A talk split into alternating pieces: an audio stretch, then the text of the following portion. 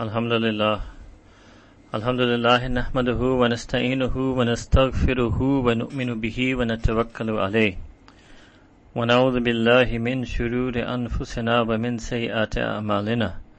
من يهده الله فلا مضل له ومن يضلله فلا هادي له۔ ونشهد أن لا إله إلا الله وحده لا شريك له۔ ونشهد أن سيدنا وسندنا وشفيعنا محمدا عبده ورسوله. أما بعد فأعوذ بالله من الشيطان الرجيم. بسم الله الرحمن الرحيم. يا أيها الذين آمنوا كتب عليكم الصيام كما كتب على الذين من قبلكم لعلكم تتقون أياما معدودات. صدق الله العظيم. اللهم صل وسلم وبارك وارحم. على عبدك ورسولك سيدنا محمد وعلى آله وسلم تسليما Alhamdulillah, depending where we may be in different parts of the world, we are at the very cusp of entering the blessed month of Ramadan. It is as if we are about to be drowned in the incredible mercy of Allah subhanahu wa ta'ala. The karam and fazl of Allah subhanahu wa ta'ala. The maghfirah and forgiveness of Allah subhanahu wa ta'ala. All the while when we are actually entirely unworthy of it. Now one very important lesson about Ramadan is that Ramadan, like Salah, like Hajj, like Zakat, these fara'id, they come to make us aware. And this is a great blessing from Allah subhanahu wa ta'ala because often me and you, we are unaware. To make us aware of Allah subhanahu wa ta'ala, to make us aware of our reality and our purpose in life is to worship Allah subhanahu wa ta'ala, to please Allah subhanahu wa ta'ala. Most of the time, most of the believers are entirely unaware. And you know, one of the most tragic things actually that can happen is if a person remains unaware during any of these acts. So this concept of awareness, there are different words for this in Arabic. One word is shu'ur, shu'ur, which in English would mean to be conscious. Sometimes even the word, the modern word consciousness is translated in modern Arabic as shu'ur. Simply to be conscious of your duty to Allah subhanahu wa ta'ala, to be conscious and aware of Allah ta'ala's reality, His wujud, His existence, His azma, His magnificence, His rahmah, His mercy. And then to be aware of your relationship and connection. So one is to be aware of Allah subhanahu wa ta'ala as He exists in His essence and His attributes and His majesty and His beauty. A second is to be aware of yourself, of ourselves as individuals, as slaves and servants and worshippers of Allah subhanahu wa ta'ala, as His ibad and His, and His creatures. And then another aspect, third is to be aware and conscious of the rabt, the nisba, the ta'luq, the connection, the relation, the link, the bond between us and Allah subhanahu wa ta'ala. That is why this is a, a, actually when it when it's being when this phrase bonded is being used to refer to our connection to Allah subhanahu wa ta'ala, we're happy to be His bonded slaves and His bonded creatures. That means Allah subhanahu wa ta'ala has connected us to Him in this bond. So another word for this in Arabic is hudur, hudur.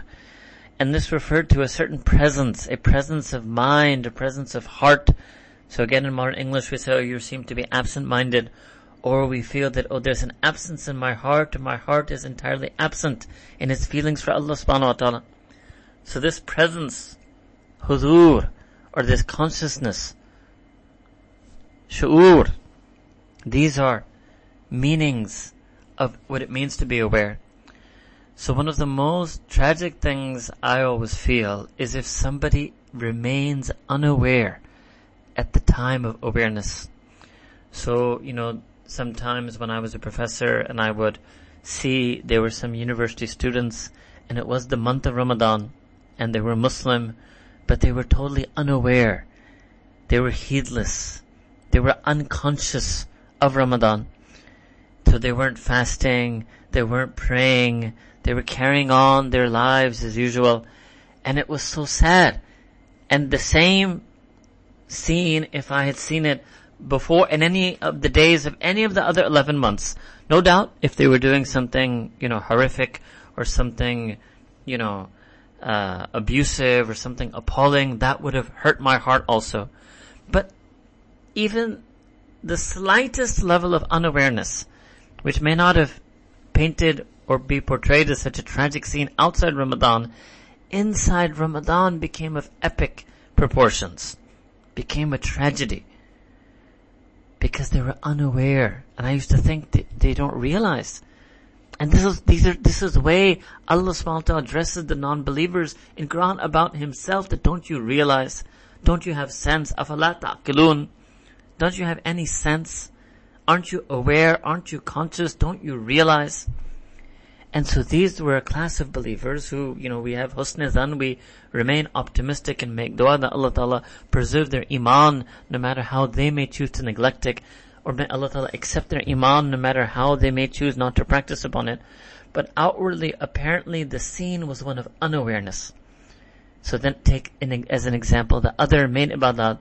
Imagine if someone is on Umrah or Hajj, standing in front of the Kaaba, or making tawaf, or she's making sa'i, and she's unaware, unfocused, absent-minded, absent-hearted, what a tragedy that would be.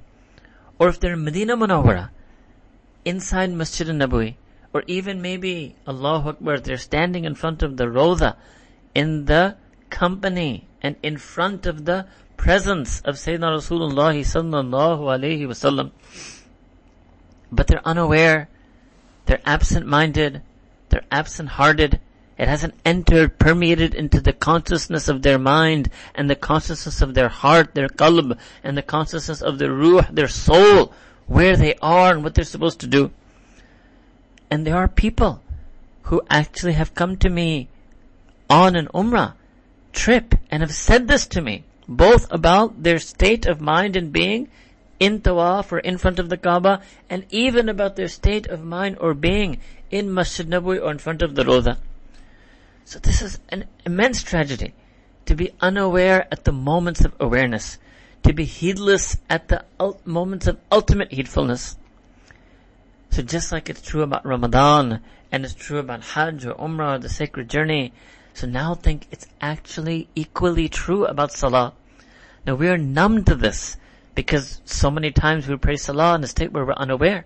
So many times we pray our fard salah and, and that is again a moment, an opportunity, a window of absolute shu'ur and hudur, absolute zikr, zikrullah, remembrance of Allah subhanahu wa ta'ala. But if we remain unaware, hmm, Allahu Akbar, so for many of us that's a tragedy that repeats itself five times a day. So this month of Ramadan, one of the blessings in it is that it takes people. And I think in some ways, it, in this sense, Allahu Alam, in this sense, in some ways, it's even more powerful than Salah. What do I mean? That Salah, unfortunately, because it's our own fault, obviously the Salah is a perfect act created by Allah subhanahu wa ta'ala as the perfect and most beautiful uh, and most excellent act of worship. But unfortunately, our heart is not able to be wrenched away from the dunya because of salah. But there's something about the month of Ramadan, something about the act of fasting, something just about the ambiance of Allah Ta'ala's rahmah and barakah in this month that I've observed in myself and so many people that it can take the most unaware person and all that extremely unaware, maybe they spent a lifetime of unawareness, Maybe they were wallowing an entire year of being unaware, but they turn to Allah subhanahu wa ta'ala. They offer a little something. They make a niyyah even, just that they want to fast. They give Allah ta'ala a little bit. They give their deen a little bit. They sh- focus their attention and awareness on their deen, even a drop, an iota. And then Ramadan comes and takes that drop, that particle of awareness, an intention that this person is willing to offer, Ramadan comes and sweeps that away and makes this person into like an ocean of awareness. They become a being awareness. They become a dhakir, dhakira. They actually start spending not moments but even hours and hours in the remembrance of Allah subhanahu wa ta'ala. That even when they get tired, maybe they're hungry, maybe they're thirsty, or maybe it's night, they have made a lot of ibadah, or they're coming back from Taraweeh, or they're living from half of the people in Northern Hemisphere in very hot climates, but they lie down, they're tired, even then they're aware of Allah subhanahu wa ta'ala. They just start thinking about Allah subhanahu wa ta'ala. They start thinking thoughts about Allah subhanahu wa ta'ala. They start talking to Allah ta'ala in their mind. They start speaking to Allah subhanahu wa ta'ala in their heart. This is the level of awareness. It means outside of ibadah, they're not doing formal dua, formal salah, formal zikr. They're just lying, dead tired, exhausted, hot maybe. But for some reason, this is the power of Ramadan. They're so aware of Allah subhanahu wa ta'ala that at that moment of tired, fatigue and exhaustion, they turn to Allah ta'ala in their mind and heart and soul after having turned to Him in their body, yani committed the act of bodily fasting. Allahu Akbar Kabira. Ramadan is one of the most incredible uh, moments of awareness that a person can have.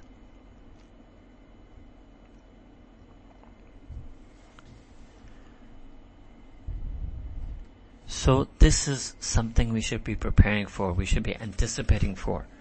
Obviously one is the outward act of fasting and the outward schedule of that, but we have to think about the reality. And Alhamdulillah, this is another mercy of Allah subhanahu wa ta'ala, that all we have to do is look at our own past. Because Alhamdulillah, any one of us who had fasted Ramadan in the past, we would have had this experience that we became aware of Allah subhanahu wa ta'ala in a previous month of Ramadan.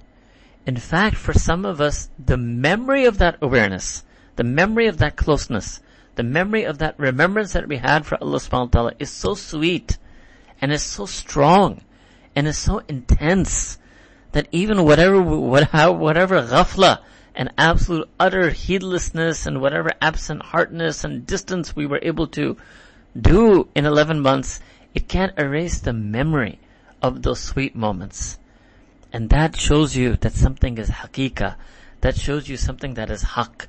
You know, there, you know, at other times and other lectures we've talked about, you know, belief in Allah subhanahu wa ta'ala, yaqeen, and you know, trying to fight skepticism and doubts.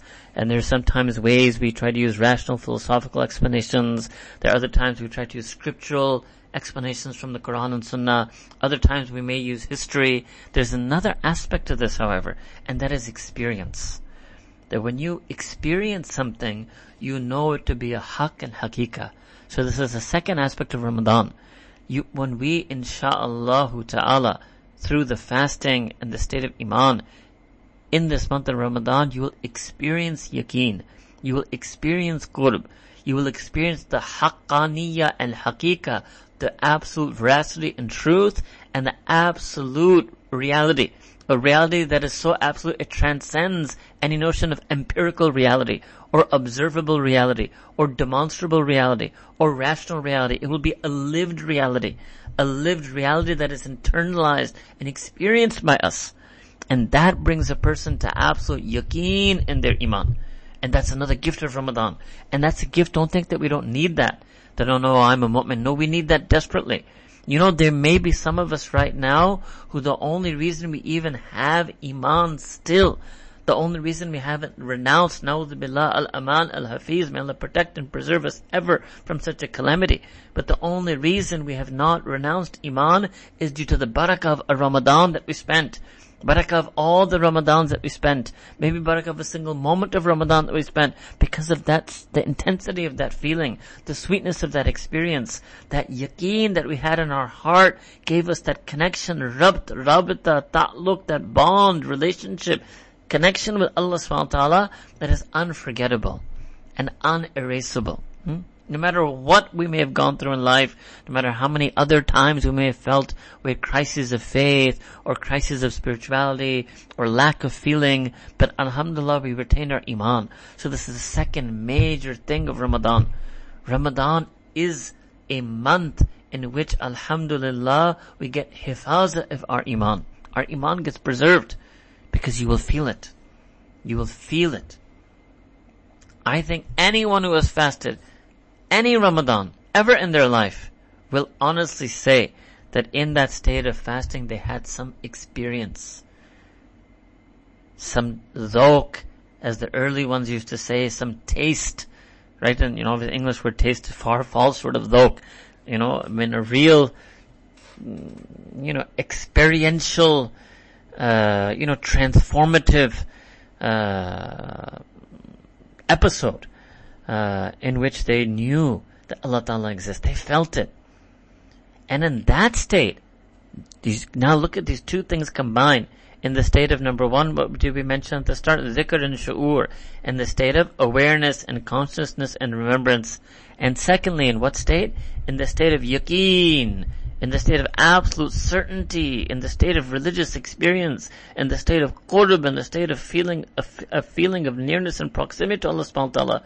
In these two feelings and states, when a person does any ibadah, whether it's they pray salah, or they pray tarawih, or they recite Quran al-Kareem, or they make dua to Allah subhanahu wa ta'ala, that ibadah has lutf, uh, that ibadah has serenity and sublime sweetness to it. That ibadah increases their dhikr and increases their yaqeen. And these are the things that happen in Ramadan. So this means, even if we just understood just these first 15 minutes, this means that absolutely incredible things are going to happen in Ramadan and they're going to happen, abs- things of wonder and amazement happen in this month of Ramadan, and they happen to people like you and me. Allahu Akbar Kabira. This, if this Ramadan itself is a hujjah, is a proof of the infinite mercy, the rahmah of Allah subhanahu wa ta'ala. Because otherwise, if we were to look at Allah subhanahu wa ta'ala's adl or his ilm, then it would be that okay, only those people who are really, really, you know, pious all year and they were super practicing all year, then for them, this month will come and be a special month for them. No, no, no. Even the person who is way, way, way gone, deep, deep, deeply unaware. Allahu Akbar. Hmm? You know, even for me personally, when I first tried and am still in this long lasting struggle to come closer to Allah subhanahu wa ta'ala, but you know, the first baby steps I took, I still remember it was in Ramadan in Chicago in probably, Allah, I can't remember, it was 1993, 1993, yeah, 92, 93, around that time. Hmm? I remember the first time I prayed Taraweeh. I never stood that long in my life in Salah because I didn't, I hardly knew any Quran. Hmm? But, you know, Alhamdulillah, when you have an Imam in Taraweeh and he's Hafiz of Quran, he's reciting all Quran, it's an experience. It's an experience. That itself, who, who are we to be blessed to hear, do sama'a, to listen, audio, you know, in an aurally, A-U-R-A-L-L-Y, aurally in our ear, Quran al-Kareem. Hmm? So, you know, we love to me- remember this and mention this, that this is the sunnah of Sayyidina Rasulullah sallallahu alayhi wasallam, that the angel Jibreel recited Quran to him and he recited Quran to angel Jibreel. No, wait, that's a, that's like a super sunnah. That's a sunnah from his aspect of being a nabi, right? So me and you, we do many sunnahs. We may use miswak and do things, but the experience of revelation and receiving revelation, we have no part in that. Yes, you have one part in that, that you can recite revelation. The same way the Sayyidina Rasulullah sallallahu alayhi wa alihi wasallam recited revelation, you can recite revelation. And the same way he listened to and heard revelation.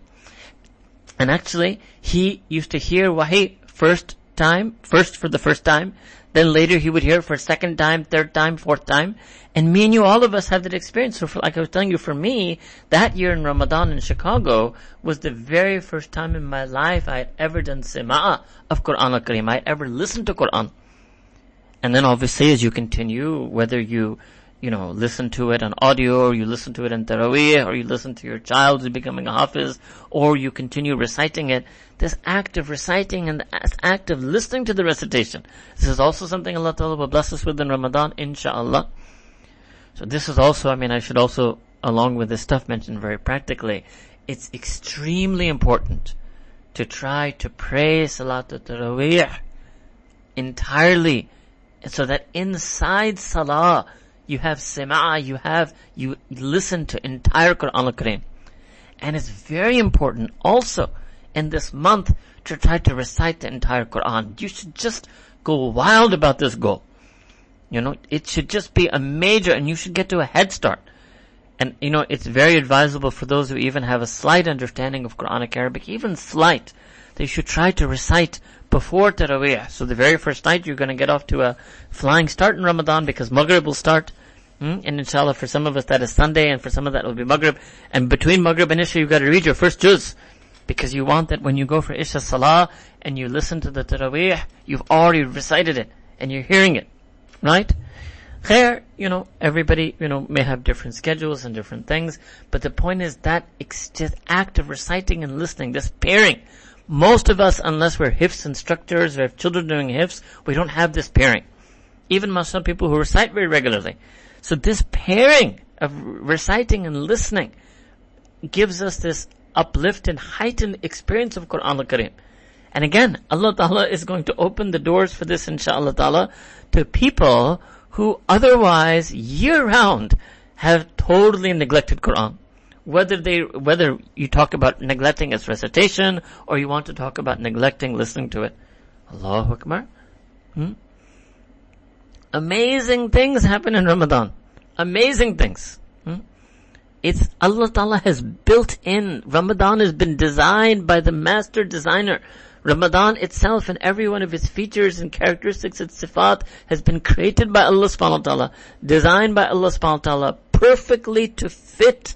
It's the perfect remedy, the perfect cure, the perfect shifa, the perfect healing for our complete imperfections, for our spiritual illnesses and maladies and diseases.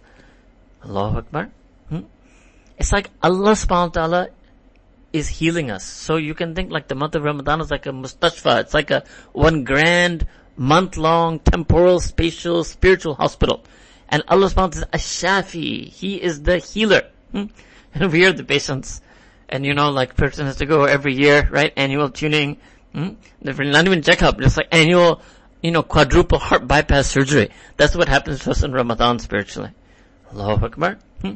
All why? Because of Allah subhanahu wa ta'ala's mercy because of His hidayah, because of His guidance. Hmm? And by the way, although because I'm like that and most of you are like that, so it, it appears that up to now I've been talking about people who are sinners, but let me tell you, everything I said up till now is equally, absolutely true for the muttaqeen, salihin, mu'mineen, the very few left on this face of this earth. It's even true for them. Even true for them. Because the muttaqeen, salihin may have other tests. They may have a test of ujub or a sense of pride or awareness of their achievements and accomplishments and talents. There may be many other things, right? Ramadan, every believer is in need of a cure. Every believer needs the mercy of Allah subhanahu wa ta'ala, not just the sinners, even the pious. This is one of the great understandings of the real true ulama of deen. They're called arifin, and they understood these things that the muttaqeen are as needy of Allah Ta'ala's rahmah and maghfirah, His mercy and forgiveness, as the sinning believers are. And that is why Allah Ta'ala does, the Ramadan comes for everyone. Salah is for everyone. Hajj is for everyone. Everyone needs it. And, and this is, this is a unity. So this is the fourth aspect of Ramadan. This is a unity this is what we, we are joined, yes, in the physical act of fasting.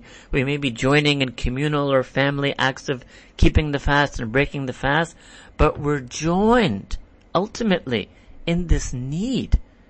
You know, it's, it's like Arafah. It's like spending an entire 30 days and nights in the same consciousness shu'ur of Arafah. That the Hujjaj are, did forget who's from where and what country, race, language, ethnicity, background, even gender on Arafah. It just, everyone is just joined in one absolute need of Allah subhanahu wa ta'ala. And this is how we should be in the month of Ramadan. And again, this is another thing that we're unaware of. We didn't feel this palpable need, this faqr, faqir. Ya ayuhan nas antumul fuqara ilallah. Hmm? Allahu Akbar. And, and this is a gift. This is a gift from Allah subhanahu wa ta'ala. So all, now you can even see everything I've said up to now can even be tied to the physical aspect of hunger. The physical aspect of feeling hunger and thirst is, and I'll talk about that a bit later, this whole concept of negating our nafs, but it's all, but before that, the physical concept of hunger and thirst, physical feeling, and the physical aspect of hunger and thirst leads to a feeling of need. And then it leads to a need, leads to dependency.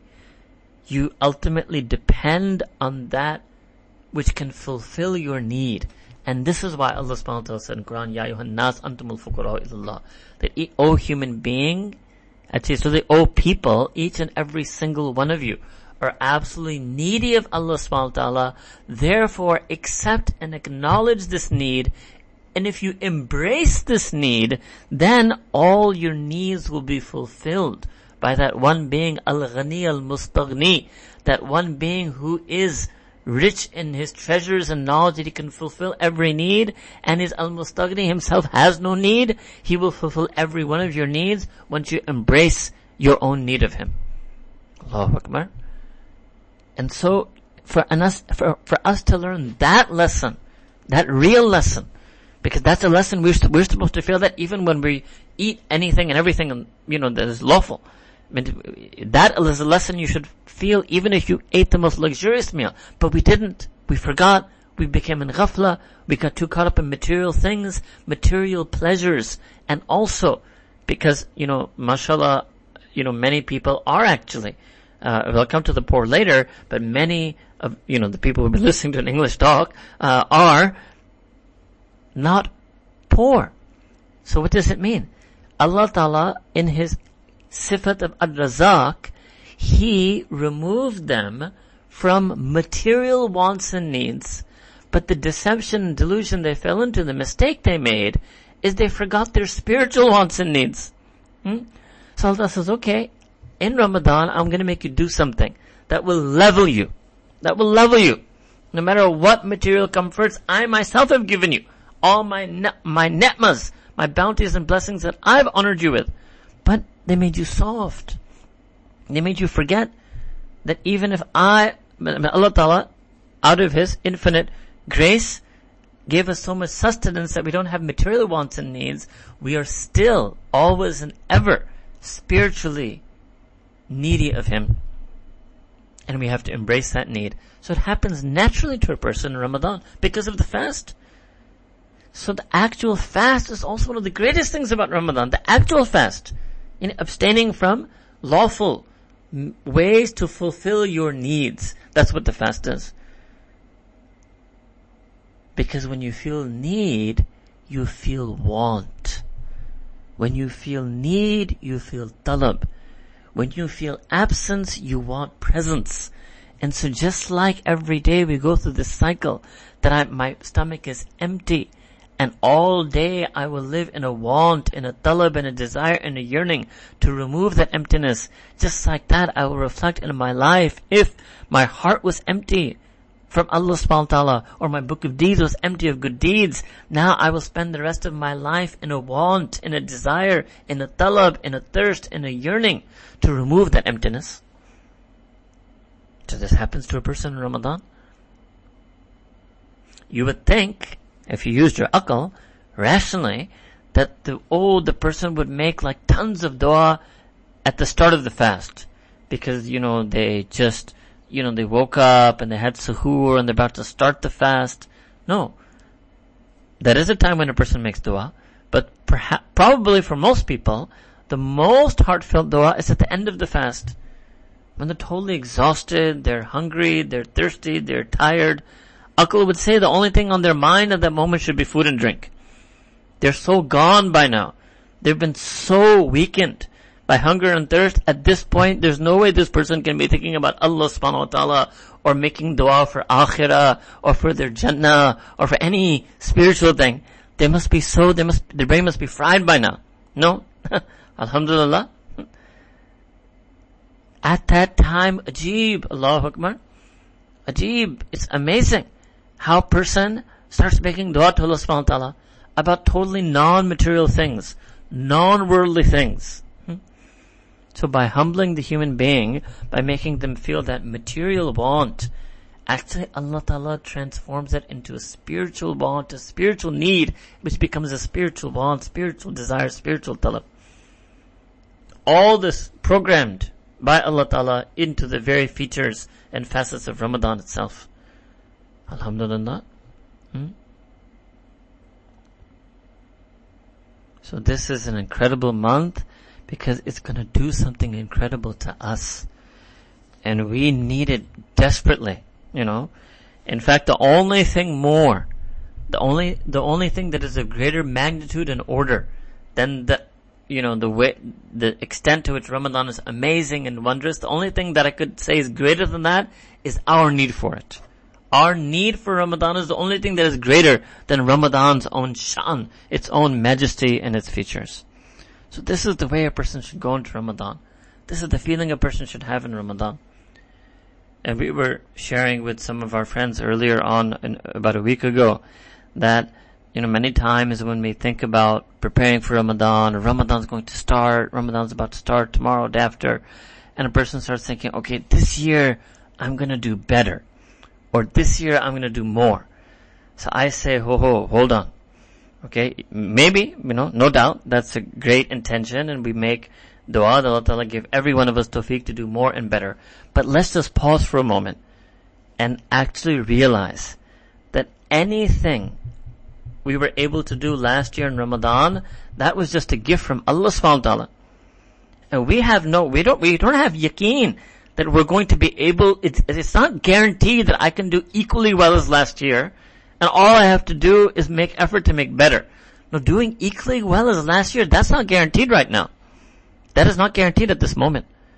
That will, even performing in Ramadan in terms of keeping the fast and extra ibadat and dhikr and charity and changing your care, improving character and becoming a person of virtue, whatever we did last year, even performing equal to that is nowhere near guaranteed. This is a hidden ujub. This is a hidden arrogance to think, oh yeah, definitely I can easily do what I did in this year. Let me think what I can do more and better. So the first thing we should actually have ajz. Ajz means to have humility. But ajz also means to acknowledge your absolute incapacity. This is the beauty of the Arabic language. Actually, ajz literally means that. That you have incapacity. And the acknowledgement of that you know, existential incapacity makes a person actually feel humble. So humbly accept, actually Allah Ta'ala, I have no hope of even keeping one fast. That's my hakikat. My hakikat isn't that Allah, I can do as well as I did last year. Probably I could on my own do a bit better, but Ya Allah, I ask you that you help me do even more better. No, no, no. My reality is I can't do anything.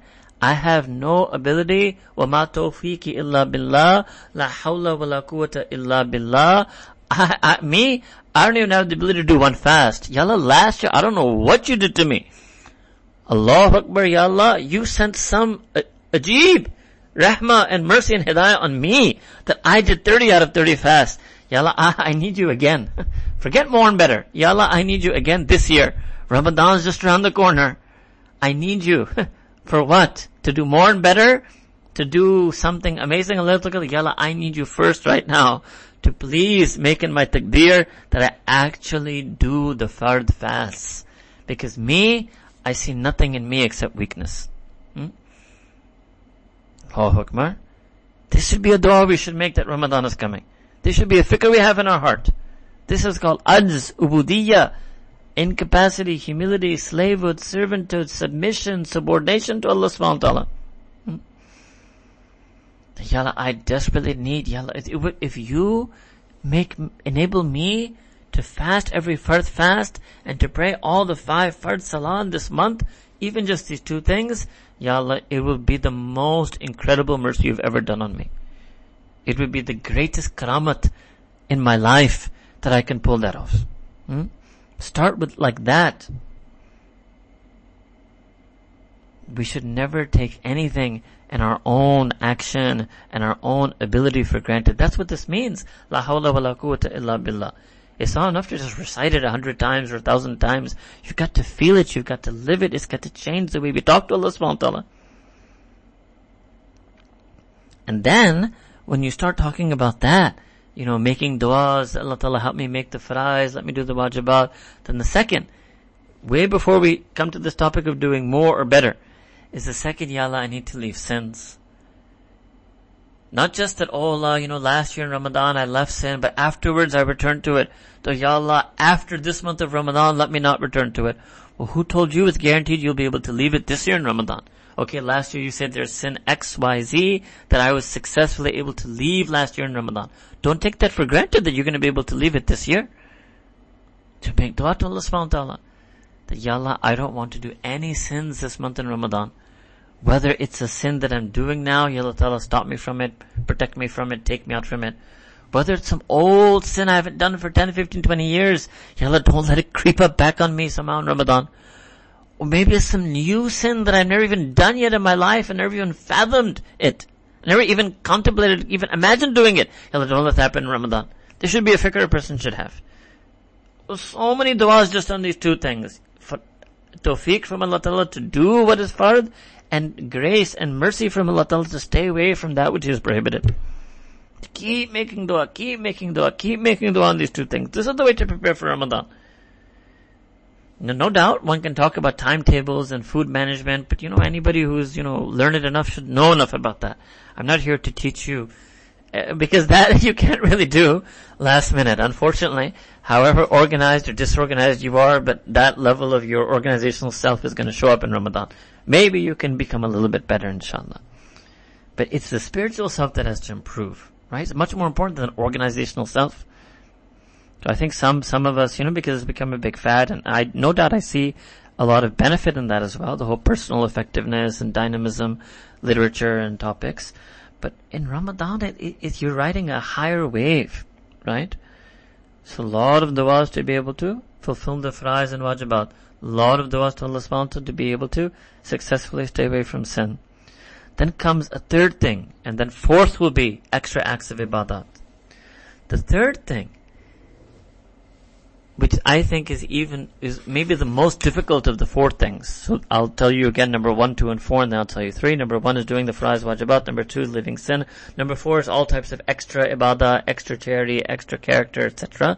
But number three, number three is to leave lahw, to leave ghafla, all the time wasting, all the futile surfing, all the oversleeping, all the extra talking, all the random dazing and spacing out, you know, it's like so many hours, hours and hours and hours if you combine it, spend like, some of us maybe, actually those of us who are like 40 plus, there may have been one or two years of our life that has been spent, maybe even worse, Allahu Akbar, maybe years, at the magnitude of years that we have spent in ghafla and lahw.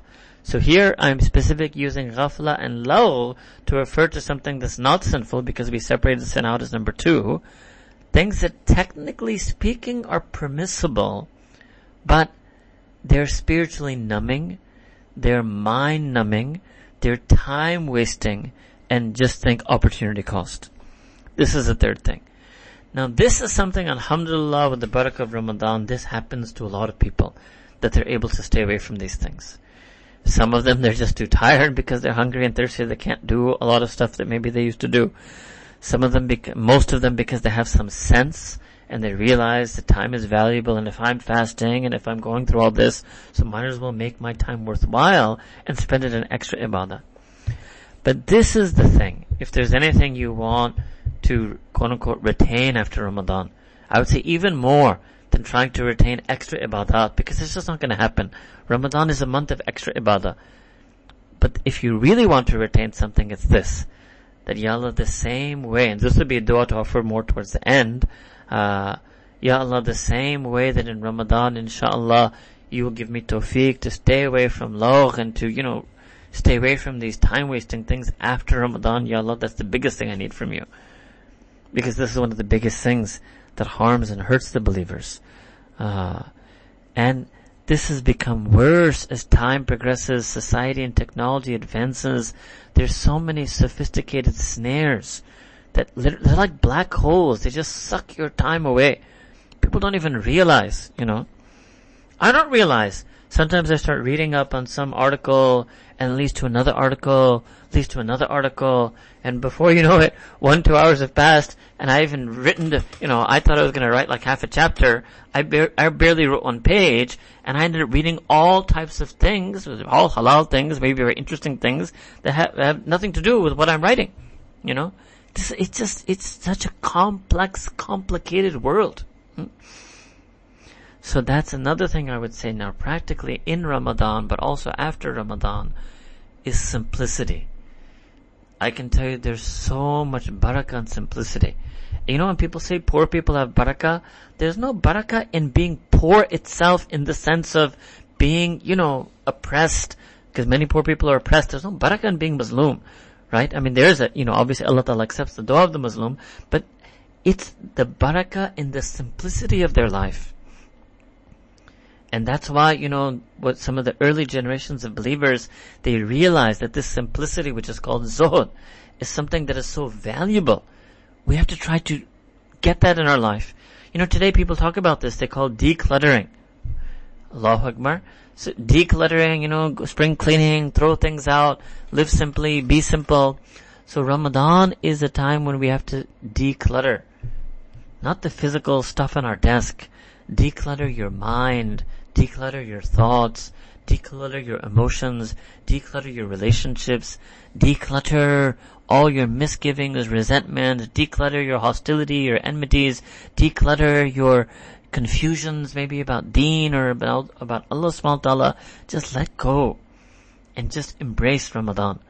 Just let go and embrace the fast. Literally, just that act of, I would say literally, let's say there was somebody who says, oh, I'm thinking of becoming an atheist, say just fast just fast and focus on the fasting, it'll declutter all your mind. Allahu Akbar. And so this one very important part of decluttering is to stay away from our maybe lawful and permissible hobbies and pastimes. Just think actually how you spend your time. That's why I call it time waster.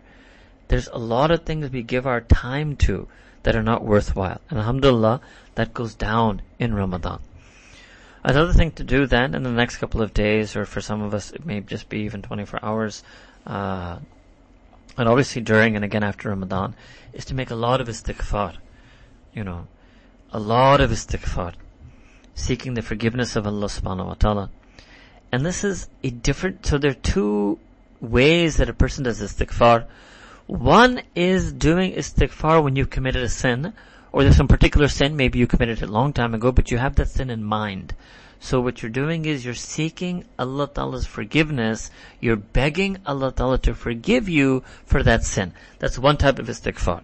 It may be due to a sin, a shortcoming, a mistake, a wrongdoing between you and Allah Ta'ala, between you and someone. That is istighfar. There's a second way that istighfar is done. And that is not actually over any sin or any wrongdoing, whether between you and Allah subhanahu wa ta'ala or you and someone else. The second way of istighfar is actually just to present your incapacity and your humility and your worthlessness to Allah subhanahu wa ta'ala. And that's the sunnah istighfar.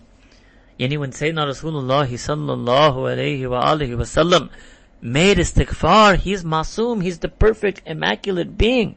There's no sin that he was asking Allah Ta'ala for forgiveness for, na'udhu So what was the feeling, the emotion in his istighfar? It was this.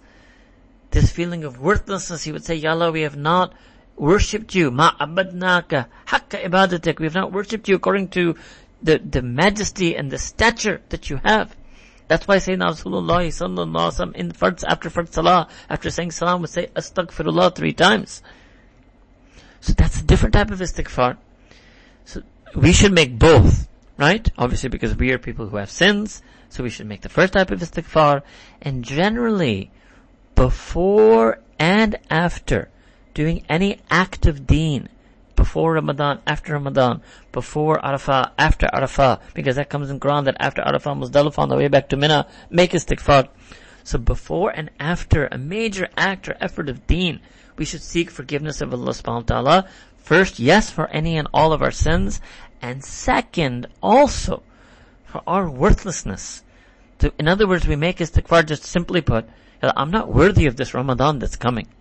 Yalla, if you answer all my other du'as, and you give me tawfiq to fast and pray and leave sin and leave low and, and make extra ibadah and have good character in any and every dua I make, if you answer all of that, I'm not worthy of it.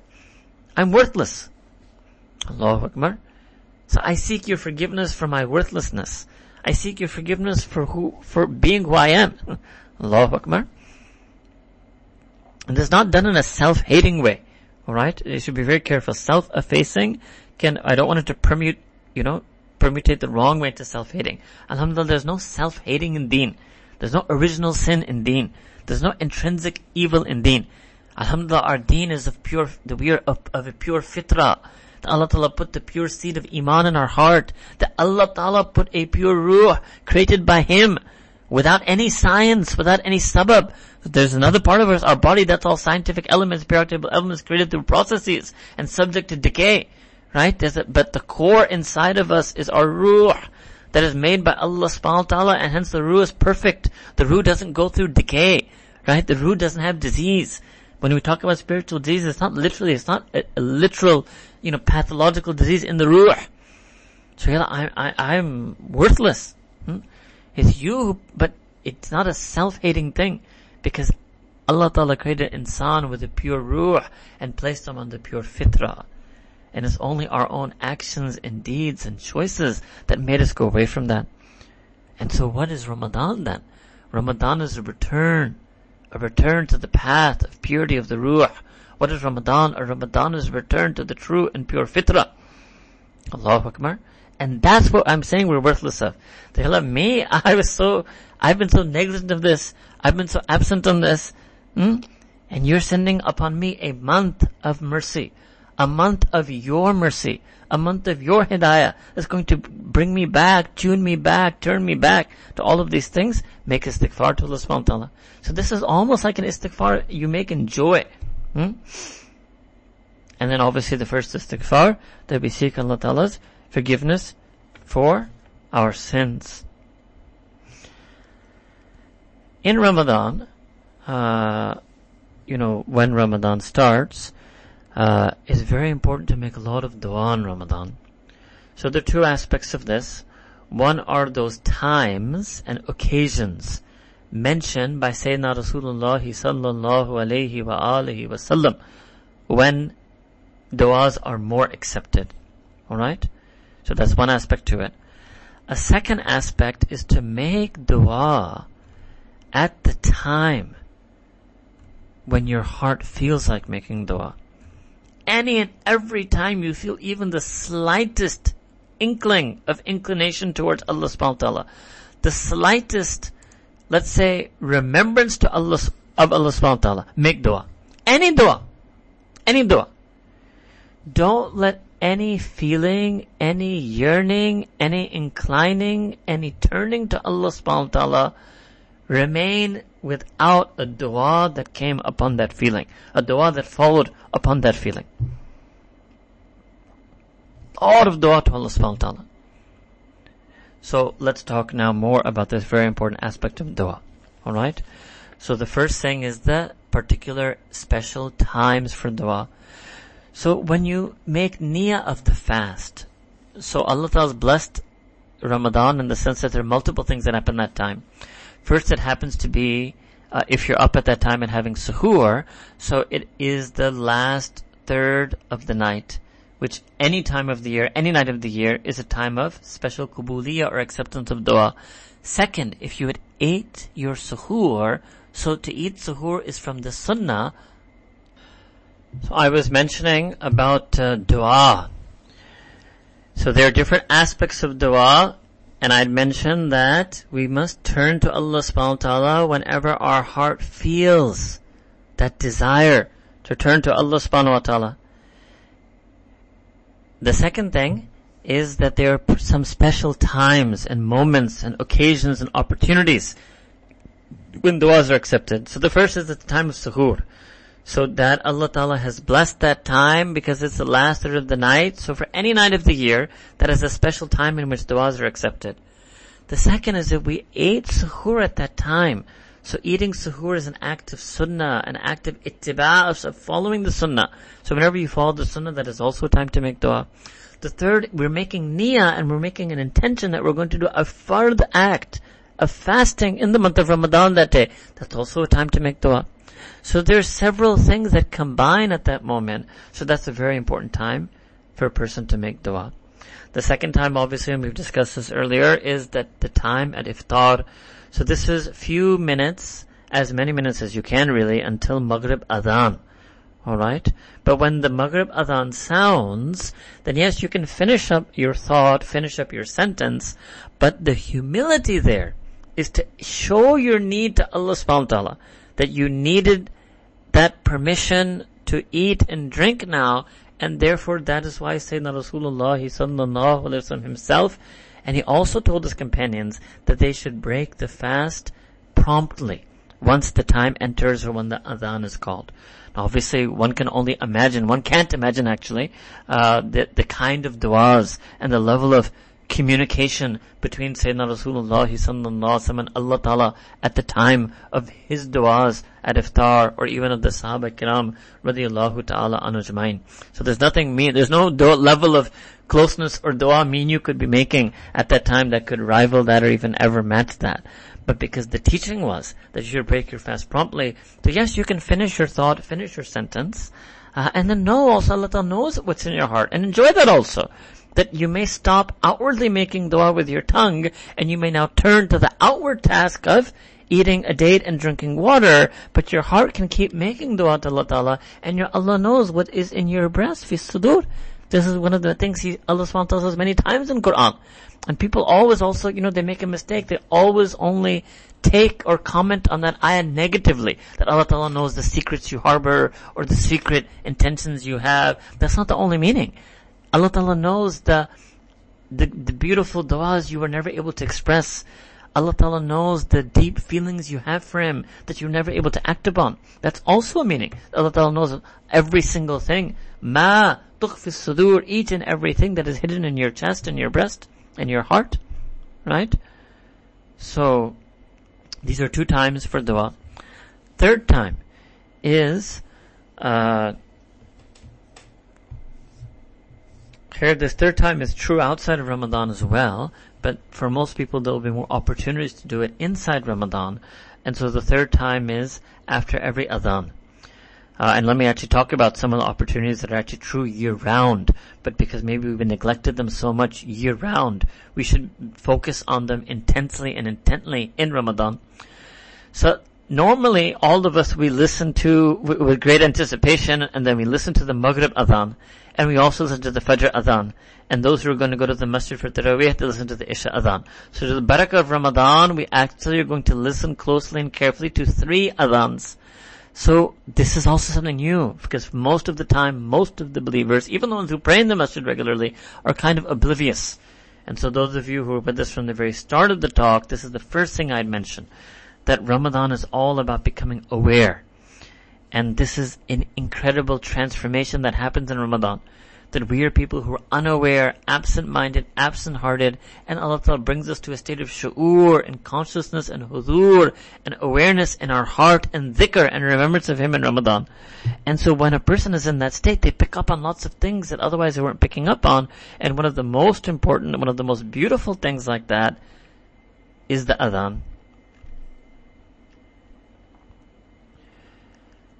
So, we should try to enjoy the adhan, listen to the adhan, and when we respond and repeat the words and sentences, as all of you know, we should really say it from our heart. And then from the time of adhan to the time of iqama is a time when du'as are accepted. Right? So I always found it very interesting because in Ramadan, and this is a, you know, a beautiful thing from Allah subhanahu wa ta'ala, that when the time that you break your fast, so up to that point is du'as are accepted. And immediately after that, because it's the time between adhan and iqamah, that's also a time when du'as are accepted. Allahu Akbar Kabira.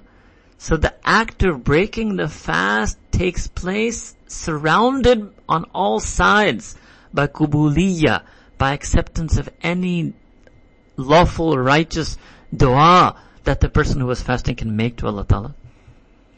So no doubt, like I said, that we should, out of humility, the sunnah adab is to turn with the tongue to the act of eating and drinking, but now continue in du'as with your heart and in your mind up to. And obviously, once you get up and you've finished, you know, the brief breaking of the fast and you enter the masjid, or for the women, you may stand on your, you know, I've always wondered this question, so I cannot say I, I, I, I cannot offer scholarly answers to this question under research, but you know, sometimes I think that for women, like if I was a woman, I would think that okay, so from adhan to ikama, the du'as are accepted. So for the men, the ikama many times in the masjid is like 10 minutes after adhan, right?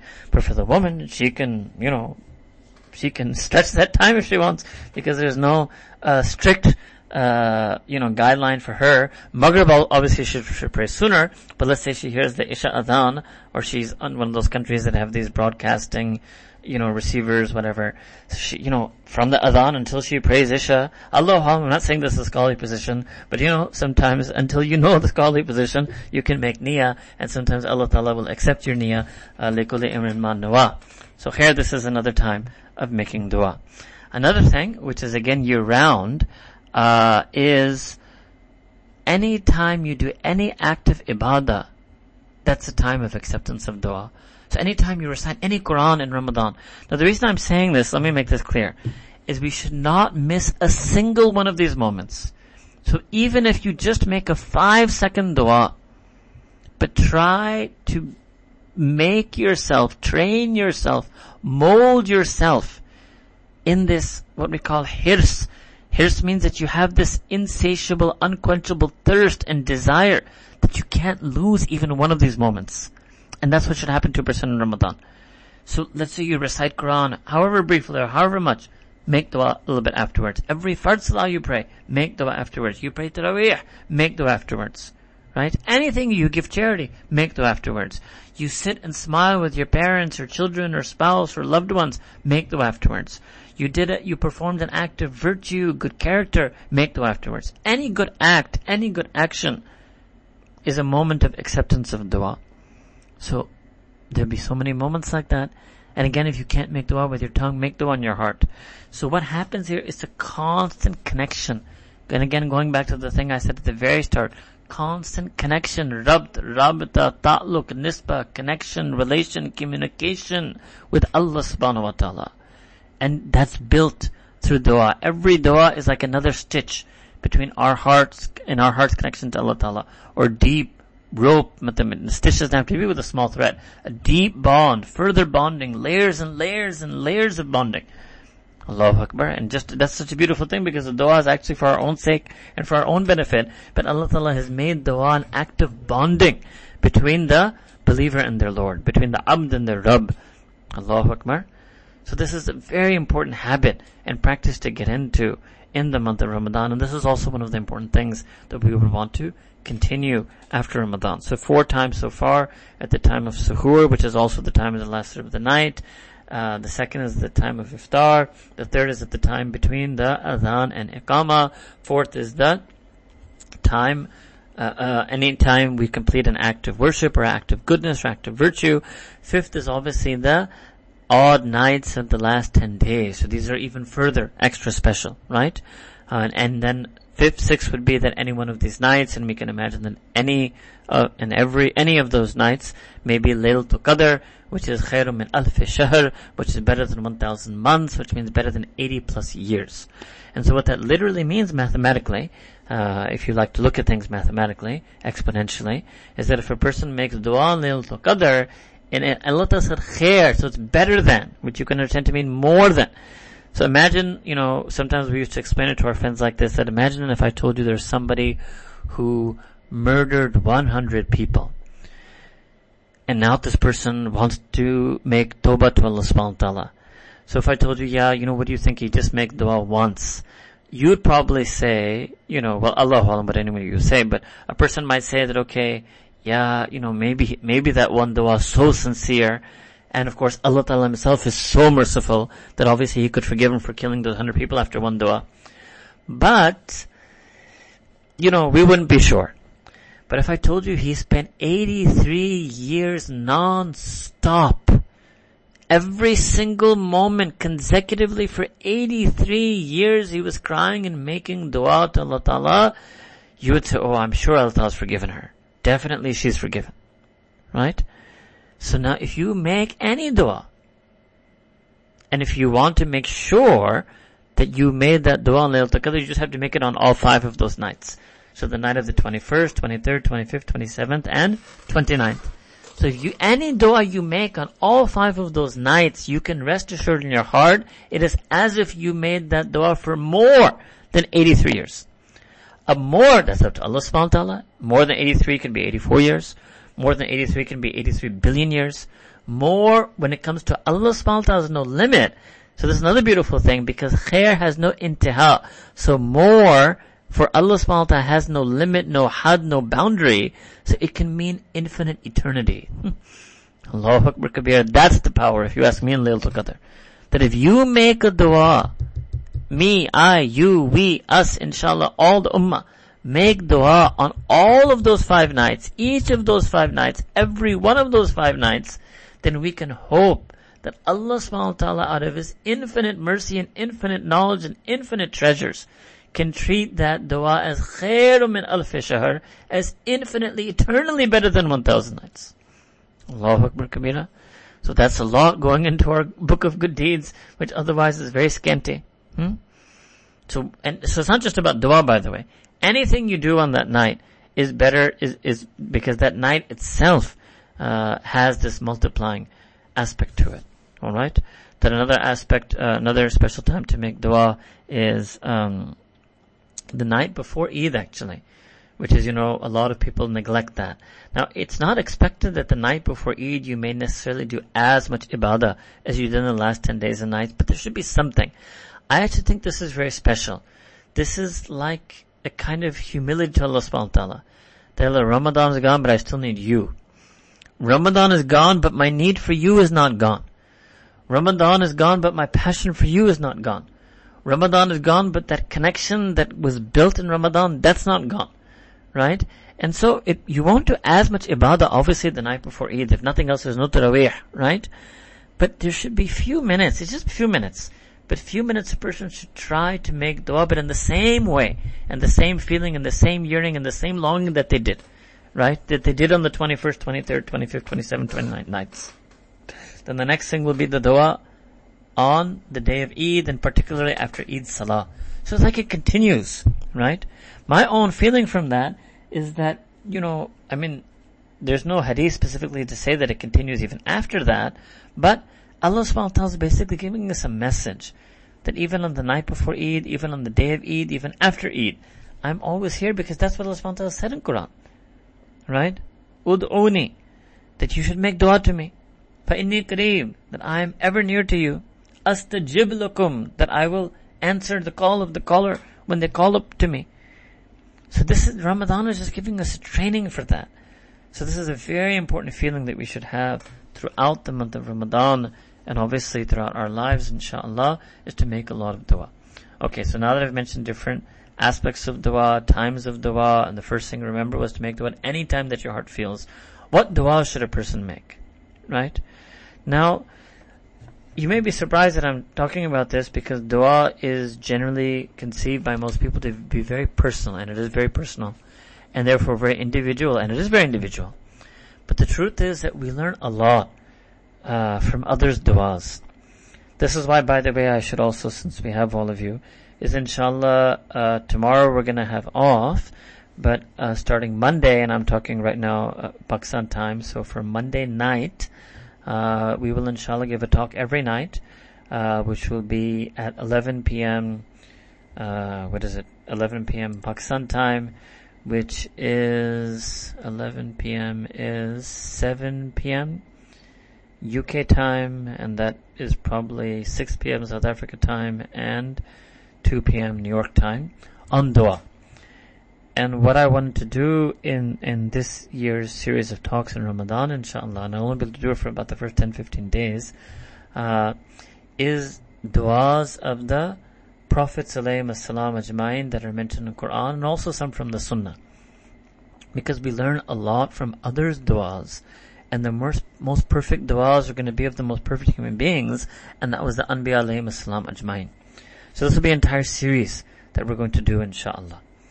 Now, very briefly, uh, you know, look to the du'as in the Quran, look to the du'as in Hadith, and look to the du'as even from the Salihin, Muttaqeen, any, even your friends, your parents, your spouse, your children, your loved ones. We can really learn a lot from one another in dua. Alright? Uh, the adab of dua is to first make dua for your akhirah and deen, and second, make dua for your dunya. The second adab of dua, etiquette of dua, is to make dua for yourself first and for your near and loved ones in the ummah second. Now, this, this, now, normally, maybe a person may think their own sense of morality is, no, I should make, I should be selfless, make dua for the ummah first, and then my family, and then at the end myself. So the reason is, is that the dua is the humility. Everything in deen comes down to ajz and ubudiyah. Everything in deen comes down to our humility and servitude and slavehood to Allah subhanahu wa ta'ala. So the humility and servitude aspect of it, the muqtada or the you know the, the what what naturally emanates, what would befit that is that you make dua for yourself first. Alright? Uh, but then you definitely afterwards try to make dua for your near ones, for us, for our family, for your families, for the fellow listeners, for any, for the whole ummah. Alright? So these are two adab of dua.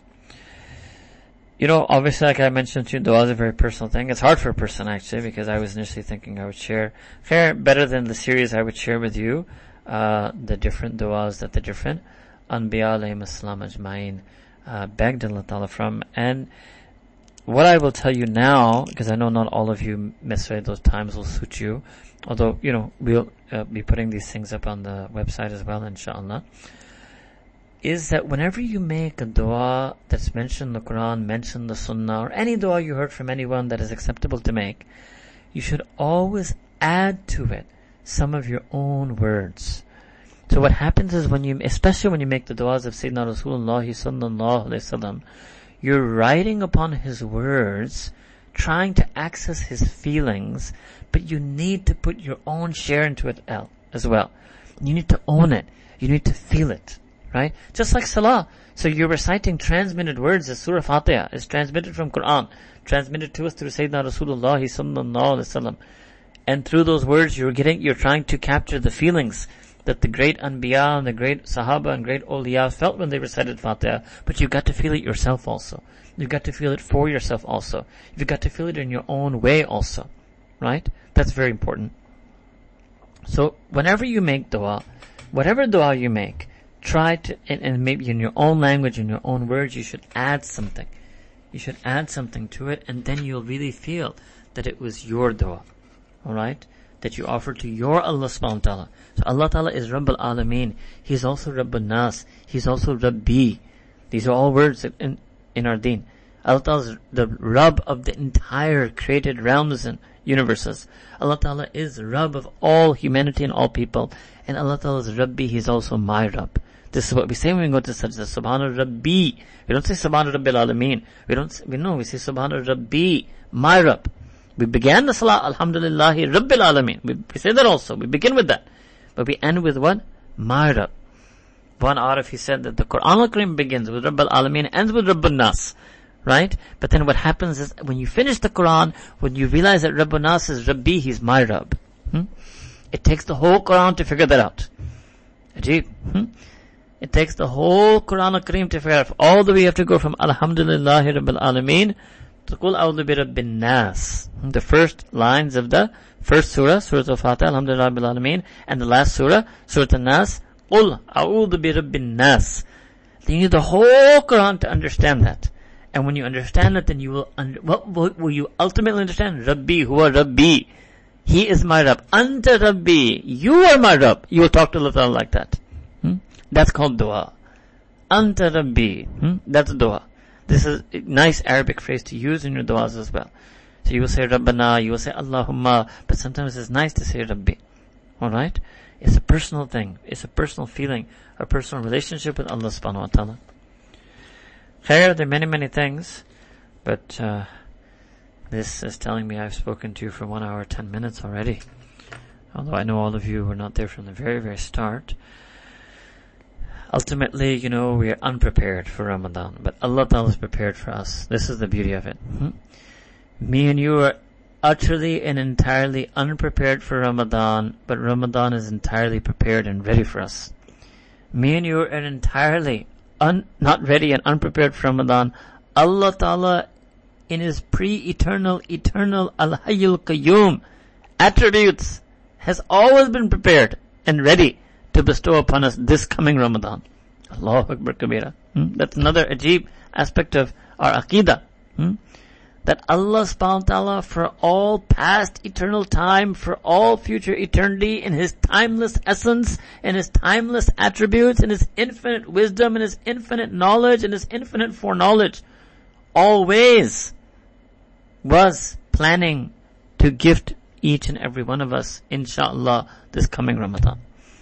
Allahu Akbar Kabira. So the, this is the azma, the magnitude and magnificence of Allah subhanahu wa ta'ala that we humble ourselves before Him. Subhana Rabbil Adim, Subhana Rabbil A'la, Subhanallahi walhamdulillahi wa la ilaha illallah wallahu akbar, Subhanallahi wa bihamdi, Subhanallah Adim. And we make dua that Allah subhanahu wa ta'ala give each and every one of us and all of our friends and family and all of our colleagues and all of our elders and every member of the ummah the most transformative experience of Ramadan and may Allah Ta'ala spread and share the nur of His Hidayah in Ramadan so that even those who have yet to accept Iman in Him, they get tawfiq to have Iman. Those who were sleeping in their Iman of Him, they become wakeful in their Iman. Those who had dishonored through sins their Iman in Him, that they regain honor and izzah and dignity through Allah subhanahu wa ta'ala's mercy and forgiveness. May Allah ta'ala accept this niyat from us. Wa akhir da'wana an alhamdulillahi rabbil alameen. بهجتنا من دواء سبحان ربنا وهاب اللهم صل على سيدنا محمد وعلى آل سيدنا محمد وبارك وسلم ربنا ظلمنا أنفسنا وإن لم تغفر لنا وترحمنا لنكونن من الخاسرين رب اغفر وارحم وأنت خير الراحمين ربنا لا تزغ قلوبنا بعد إذ هديتنا وهب لنا من لدنك رحمة إنك أنت الوهاب رب اغفر لنا وتب علينا إنك أنت التواب الرحيم. ربنا آتنا في الدنيا حسنة وفي الآخرة حسنة وقنا عذاب النار. Ya Allah, Ya Rabbi Kareem, we ask you to forgive us, Ya Rabb. Forgive us for all the sins that we have committed. Forgive us for all the neglect and ghafla we fell into. Forgive us, Ya Rabb, for losing any and every blessing you sent upon us in last year in Ramadan. Ya Rabb, and forgive us for our unworthiness. Forgive us for our worthlessness. Forgive us for our incapacity. Ya Rabb, you are sending this month of Ramadan, لَعَلَّكُمْ تَتَّقُونَ, so that we may become muttaqeen. Ya Allah, first we must seek your forgiveness, Ya Rabb, for not not yet becoming from the muttaqeen mu'mineen, not yet becoming from the salihin mu'mineen. Ya Allah, we are do shukr to you. We are eternally ever grateful to you. Make us always from ibadak shukur, Ya Rabbi Kareem. We are grateful that you are sending Ramadan upon us. Ya Allah, give us tawfiq and himma, Ya Rab. Give us grace and strength, Ya Rab. Ya Allah, we ask that you give us the ability and strength to fast every first fast. Ya Rab, please, Ya Rab. Ya Rab, please, Ya Rab. Give us tawfiq to fast the fast of Ramadan. Ya For every second of every fast, every day fast of Ramadan. And Ya we ask that you from your karam and fazl give us tawfiq and himma Ya to pray the first salah, to offer every rak'ah, to fall in every sajda, and to remember you in our salah, to be turning towards you in our salah. Let us feel the qurb in our sujood. Let us feel the feeling of your azmat in our ruku. Let us feel a ta'luq and a connection with you in reciting Quran. Ya Rabbi Kareem, we ask that you take us out from every sin. We ask that you forgive us from every sin. We ask that you protect us from every sin. We ask that you remove us far and make us distant from every sin. You'll put a distance between us and sin greater than that which you've put between the metaphorical east and west. Ya Rabbi make us ever distant from our own memories of sin, our own actions of sin, the people of sin, the gatherings of sin, the temptations of sin, the inclinations of sin. Ya we ask you remove the distance that has come between us. We ask that you remove the absence absence and emptiness in our heart. Ya Rabbi Kareem, we feel the need. We want to feel more need for you. We want to have more talab for you. We want to have more inaba for you. We want to have more yearning for you. Make us ever and always seeking you. Ya Rabbi forgive us for all the time we spent in talab of the dunya and seeking of that which is material. Ya Rabbi, guide us now. Turn our hearts now. Make our hearts strong, Ya Rabbi. Make us ever and always desirous of you, seeking you, yearning for you. Ya Allah, Ya Rabbi Kareem. Ya Allah, we ask that you make this Ramadan the transformative experience of our life, the changing experience of our life, and for each and every member of this Ummah, Ya Rabbi Kareem. Ya we make dua for all of those who are listening. Ya Allah, spend your nur upon their hearts, send your khas karam on their lives, put barakah on their lives. Ya Allah, forgive them and forgive us for all the mistakes we have made. Ya Rabbi Kareem, unite our hearts in love, peace and harmony, Ya Rabbi Kareem. Unite all of the Ummah, Ya Rabbi Kareem. Unite all of humanity, Ya Rabbi Kareem. Remove all of the zulm and oppression in the world. Remove all of the wrong in the world. Ya Rabbi Kareem, you are al-haq. Ya Rabbi Kareem, we ask that you make the true feelings prevail over the wrong feelings, Ya Allah. Make true justice prevail over every injustice, Ya Allah. And Ya just as you are a being of mercy and forgiveness, Ya Rabbi Kareem, I ask that you make us merciful to one another, forgiving of one another, pardoning of one another. Ya Rabbi Kareem, soften the hearts, mend the hearts. Ya Rabbi Kareem, put peace and love in the hearts of the homes. Put peace and love between the spouses, between peace and love between the parents and the children, between, put peace and love between the friends and colleagues. Ya Rabbi Kareem, unite this ummah, Ya Rabbi Kareem, as you will unite us in fasting. You will unite us in breaking the fast. You will unite us in Eid. Unite us in so many ways, Ya Rab. Unite our hearts, Ya Rabbi Kareem. Ya we ask that you accept any and all du'as that they may have in their hearts. They may be silently asking you. They may be vocally asking you.